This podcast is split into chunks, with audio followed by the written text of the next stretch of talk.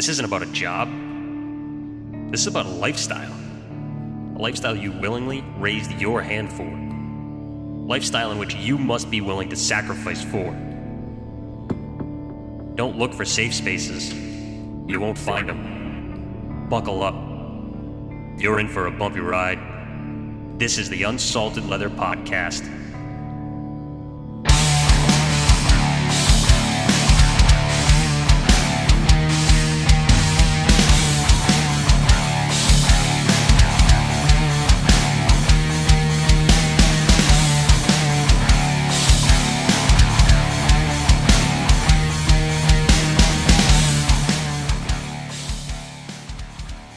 I'm back. Took a few weeks off, a few more weeks than I wanted to take off, but it was really just out of pure laziness. I won't make an excuse. I was just being lazy. I had what I wanted to record, and I kept pushing it off. Well, this morning I woke up and I said, "Today I will record my podcast." And it's now 7:45 at night and I'm finally getting to it, but hey, I'm getting it done in the day I told myself I would do it. So today, today I want to talk about training. It's probably a sensitive subject with some people, and it's going to be an interesting shub- subject with some other people. So if you want to listen and discuss training, buckle up, sit down, give me 20 25 minutes and let me know what you think. Okay, send me an email, theunsaltedleather at gmail.com. Message me on Instagram, or half the people listening see me. Talk to me. Give me a holler. Let me know what's going on. So, Thomas Jefferson once said, Do you want to know who you are? Don't ask, act. Action will delineate and define you. In the fire service, training will delineate and define you. If you are known as an individual who loves to train, you'll probably be viewed as an asshole by some, but hey, so be it. You know, every pot has someone that pisses in it. But by many, you will be viewed as a go to person, someone they can trust, someone they can count on, no matter what scenario is presented. That's who I want to be. You be who you want to be. But I personally think being someone that others can depend on and go to, knowing that you're a knowledgeable source, is pretty fucking awesome. So, what do you train for? You train to better yourself? You train to learn more about different, more efficient and effective ways? I train to definitely better myself. Hands down, that's probably the number one reason I train. I'll put that out there right now. I want to be the best I can be. I promise myself that I will always remain a student of the fire service. I will always attempt to master my craft, but I will remain cognizant of the fact that there is someone out there doing it better than me, doing it more effective, more efficient, just doing it better. And that right there drives me to train, drives me to push and become a better firefighter. It also allows me to step outside of my comfort zone. There's a lot of trainings that I have taken that are rare occasions where I work. But that doesn't mean they're not useful because a couple of the trainings I have taken, we have had one or two calls where the trainings that I have done have allowed me to directly affect the outcome of that situation. That is a badass feeling. Take the training, bring it back to the fire service or the fire department you work in, and teach. It will instill the points that you have learned, it will allow others to see where you're coming from, and you may even take the training and progress on it. You may develop more tactics out of it, and you may take the training and the training may not be depl- applied directly to your fire service, but you're able you're able to adapt it and make it applicable to your specific job, your specific city, town, fire district, wherever the hell you work. So stepping outside of your comfort zone, I recently just took confined space. And I went into confined space knowing that I don't like confined spaces. But that didn't stop me from taking it. I took it knowing that one day I may be called upon to go into that situation. And more likely than not, it's probably going to be me going into the hole. I'm like five seven on a good day, and I clock in at like a buck 80. So I'm not necessarily what you would call a big guy, and I know that, whatever. So we go to confined space, and I expected to really find my limit within the first, you know, two or three days. I didn't expect to find my limit on the first afternoon, but I did. I was crawling down a hole, and it was a cement, you know, whatever, plumbing hole, tube, cement tube. And I'm crawling down. I had an air bottle on. We hadn't moved on to supplied air yet. I'm crawling down, got my helmet on, and I go to look up. I can't look up. My helmet hits the air bottle. I'm like, ah, son of a bitch. You know what? I'll stand up. I'll be able to correct this. I go to stand up. I move an inch. My air bottle hits the top of the tube. Shit. That's not supposed to happen. I go to look up again. Can't look up. Go to stand up. And I did that probably like 300 times in a course of 15 seconds. So you can imagine what I looked like. I looked like a ping pong ball. So I gathered my thoughts and I thought, well, you know what? I'm like two feet from the exit of this tube. I'll back my ass out, gather my thoughts, and go back in. So I shuffled my skinny little ass out, readjusted my pack, crawled back in the tube, and the same exact thing happened. And now this time, I realized I can't back back out. I have to accept what is happening, and I have to move forward. So I knew because I looked in the tube before I went in that the entrance was the exit, pardon me, the exit is about 30 feet down. So I got 29 feet and 10 more inches to go before I can finally gather my thoughts. So I said, hey, all right, let's go for it. Kept crawling, crawling, crawling, got to the end. And by the time I got to the end, I had relaxed, I had calmed down, I had controlled my breathing, and I had realized that I found my limit. And it was pretty embarrassing that I found it on the first day, but I found my limit, pushed past it, and the rest of the week I had no problems. Whether it was in a hole on supplied air where I was using my fingertips and my toes to move forward, or I was crawling over different boundaries that the sadistic individuals had placed in the tubes down there. But I got through it, no problem. I didn't have any more little freakouts. And I realized that was a big thing for me to take away from that training is that I found my limit and I was able to accept it, overcome it, and move forward. I didn't find my limit and say, yeah, the hell with this. I'm going home. This class isn't for me. No, no, no, no. Okay? Because if I get called to a fire scene and I'm the smallest guy in my shift and they say, Ryan, there's an individual down in that hole, you're trained on confined space. We have a tech team coming in. You're going to be the guy going in the hole. What am I going to say? No. Screw that guy. I ain't going in the hole. I don't like holes. No, no, no. This is what I signed up for. This is the fire department, and there are many aspects of the fire department that will make you uncomfortable. But unless you train, you will not find them. You will find them when it's too late.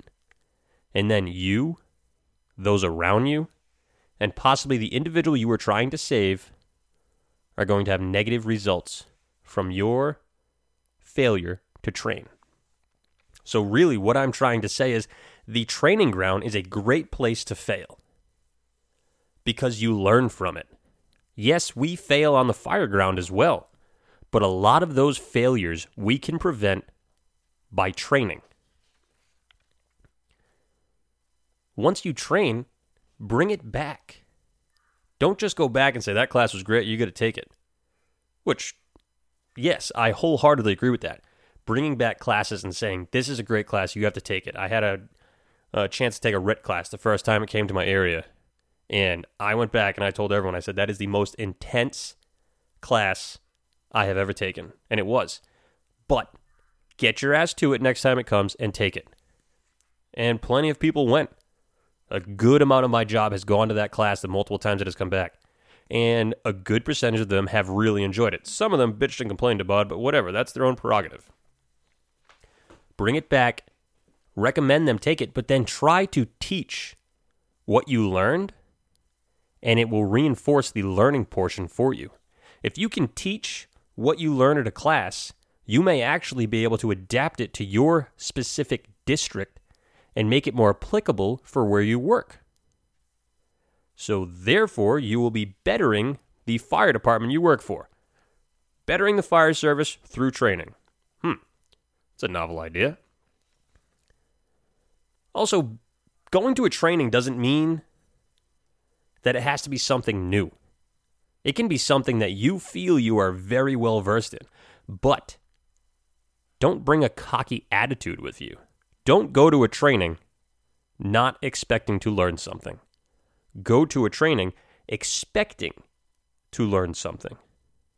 You may think you know it all, but there is someone out there doing it better than you, doing it more effective, more efficient than you. And you can learn from that and you can develop your skills to be just as good. Remain a student and always try to master your craft. The one class you go to with your ignorant attitude saying that I know everything may be one of the most important classes where something that could have benefited you, that may save your life down the road, you passed over because you said, I know this. I know this already. And you were too busy texting on your phone, checking your Facebook, or playing jokes with your fellow classmates, and you missed a very important thing.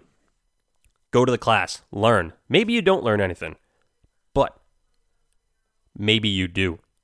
That is really important. Going to training also builds confidence. It builds confidence in your skills, but really, what I think is more important is it builds confidence in you from others. The others you work with may realize hey, you know, Ryan went to this class. I heard him talk about it. He taught us about it. He's probably a source to go to for this. That is refreshing. It is for me. If it isn't for you, yeah, tough shit. It's refreshing for me. Having confidence from others around you is awesome. It is really a cool thing.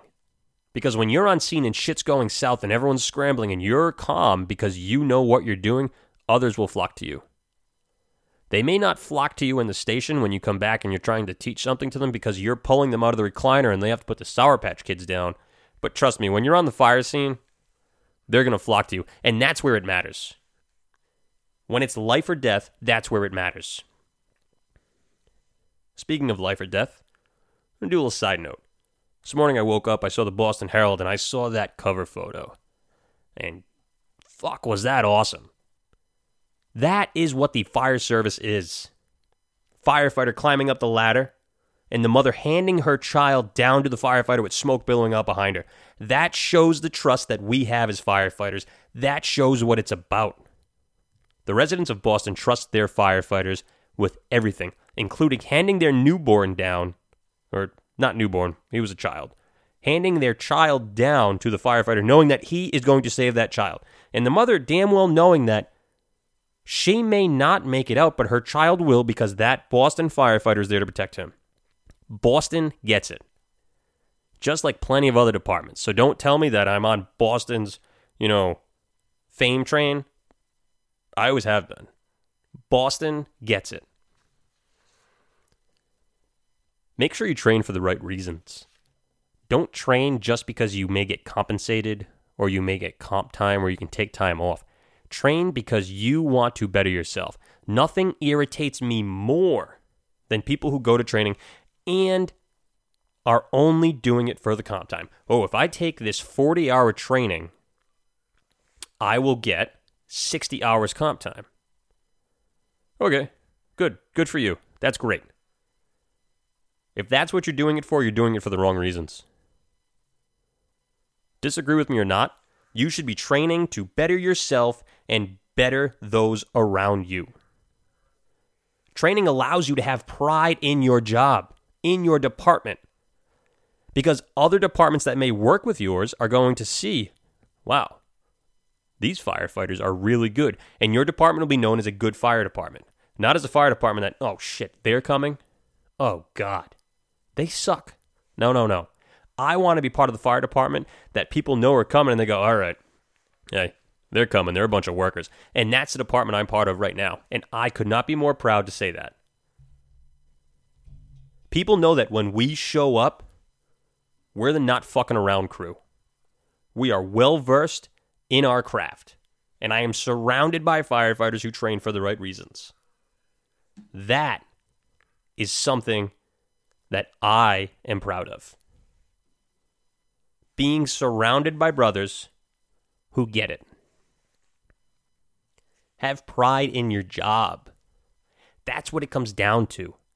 All these little things I talk about all come back to having pride in your job. If you have pride in your job, the brotherhood's not going to die. If you have pride in your job, that training you go to is going to be more enjoyable because those around you are going to see, oh, he comes from that job? Oh, yeah. He's not fucking around. Instead of going to a training and they say, no, he comes from that job? Oh, Jesus. They suck. I hope they never come to our city. No, that's not what I want. I want to be known as a not fucking around crew guy. That sounds really weird, but that's that's what I like. To know that when my crew shows up, we're getting the job done.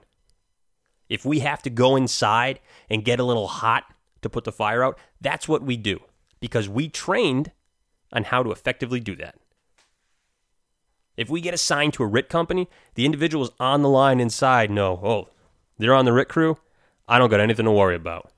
That is fucking awesome. Have pride in your job. Get your ass out of the recliner. Go do a little bit of training. That's all it takes to build pride in your job and confidence in yourself, your crew, and have confidence built from others around you in yourself and your crew. Train for the right reasons. Train for yourself. Train for your brothers and sisters. Train for the peoples who depend on you to save their lives when they need it. Get out there.